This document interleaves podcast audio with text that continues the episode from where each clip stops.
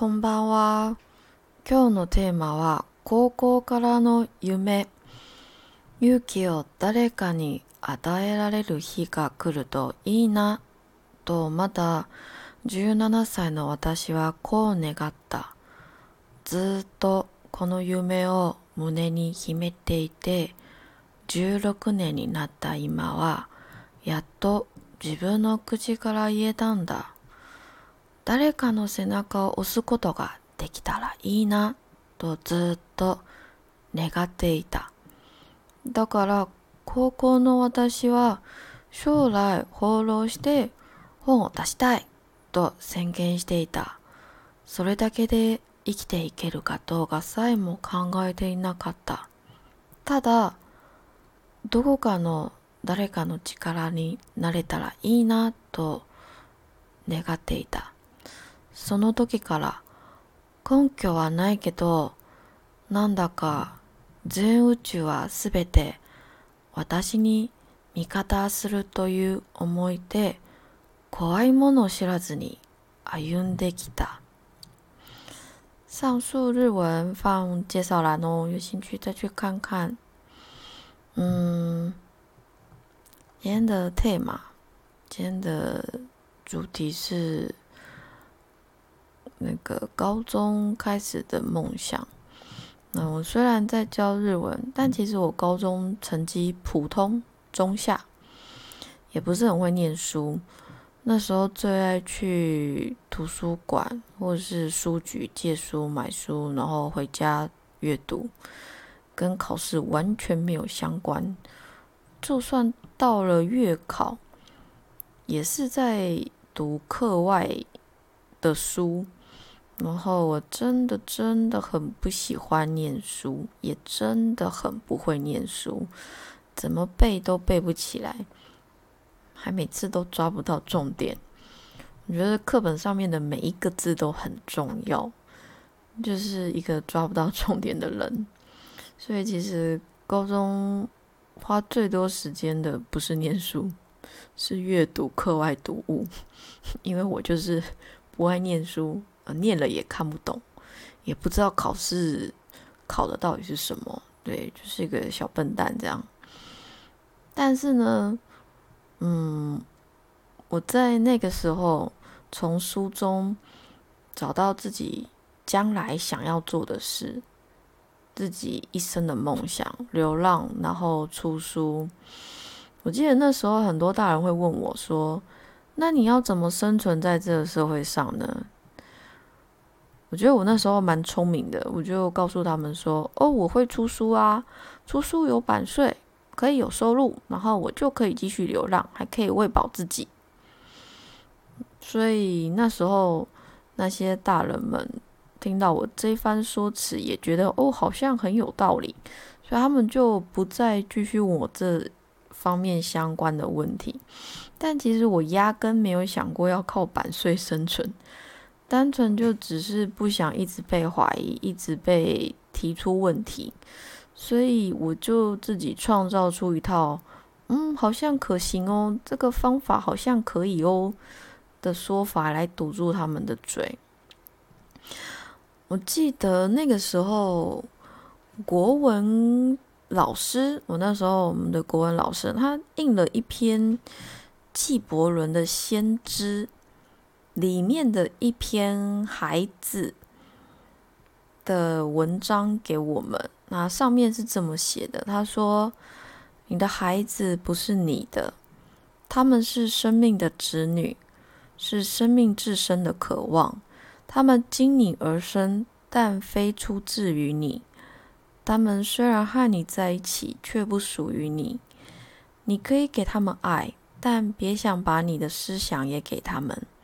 因为他们有自己的思想，你的房子可以供他们安身，但无法让他们的灵魂安住，因为他们的灵魂住在明日之屋，那里你去不了，哪怕是在梦中。你可以勉强自己变得像他们，但不要想让他们变得像你，因为生命不会倒退，也不会驻足于昨日。你好比一把弓。孩子是从你身上射出的生命之箭。弓箭手看见无穷路径上的箭靶，于是他大力拉弯你这把弓，希望他的箭能射得又快又远。欣然屈服在神的手中吧，因为他既爱那疾飞的箭，也爱那稳定的弓。我记得我那时候递给我妈那张从老师手上发下的文章后，我妈拿给她妹，就是我阿姨，然后他们两个人就一起掉眼泪了。嗯，他们一起哭了。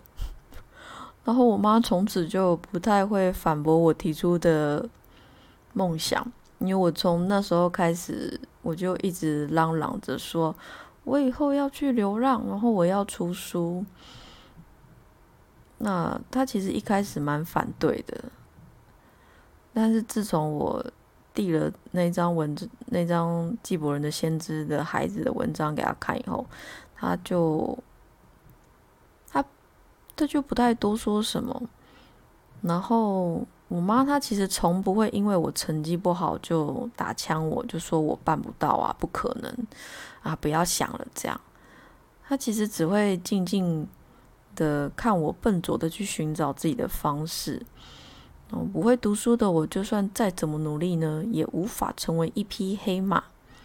突然在考前成绩突飞猛进，进进步到前几名。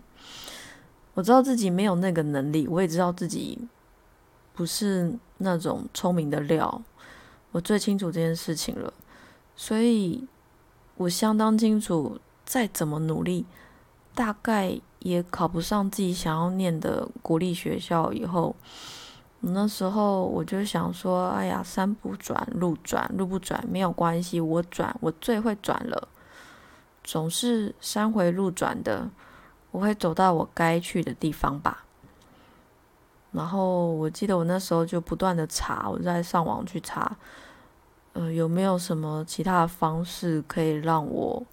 学习到我想要我的梦想可以做的事情，就是关于出书这方面，还有摄影这方面，我到底该怎么做才好呢？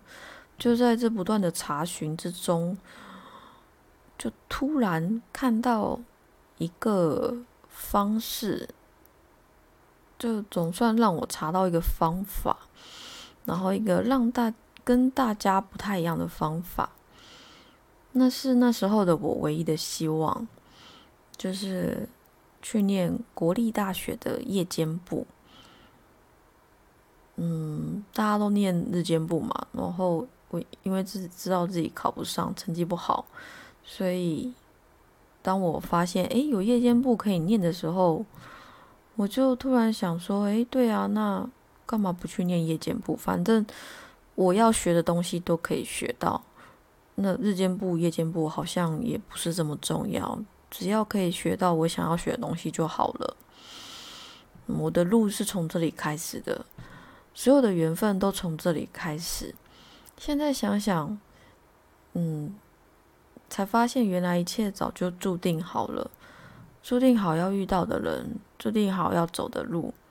早在我决定这一生的梦想时，全宇宙。都来帮着我完成它，带我走上那一条充满未知的路。十七岁的我许着，如果能给谁勇气就好了；如果能推谁一把就好了；如果能成为谁的力量就好了。从那时候开始，毫无根据的，我就这样相信宇宙会来帮我一起完成这个梦想。毫无畏惧的一路走到今天。这十六年来，我不停的透过挑战自己的恐惧，想证明阻挡我们的不是这个世界或外在的环境，是自我的恐惧。每次当我决定自己一个人背起背包前往陌生的国度时，我也会怕，也会担心，还很不安。但是我不能停下脚步，因为如果我想要给谁勇气，我得先克服自己内心深处的不安，我得先勇敢，这样我才有立场告诉你，其实没有我们想象的那么可怕，其实也没有我们想象的那么困难。只要踏出第一步，第二步就容易多了，不是吗？而这样的勇气也可以是小事，你不一定要跟我一样，用你自己的方法，用你自己的方式就好了。怎样的事情都没关系，你可以先从改变一个习惯，改变一个想法，改变一个思考方式开始。这样渺小平凡，而且身体还很烂的我，办到了。我相信你一定也可以，我知道你一定也可以，一点一点的改变自己，从过去到现在一直觉得办不到的、不可能的、害怕的、担心的。我相信你一定可以。好喽，那今天就先这样喽，谢谢你的收听，我们下次见哦。我要思咪，晚安，要好好睡觉，强多寝てね。じゃあおやすみ、またね。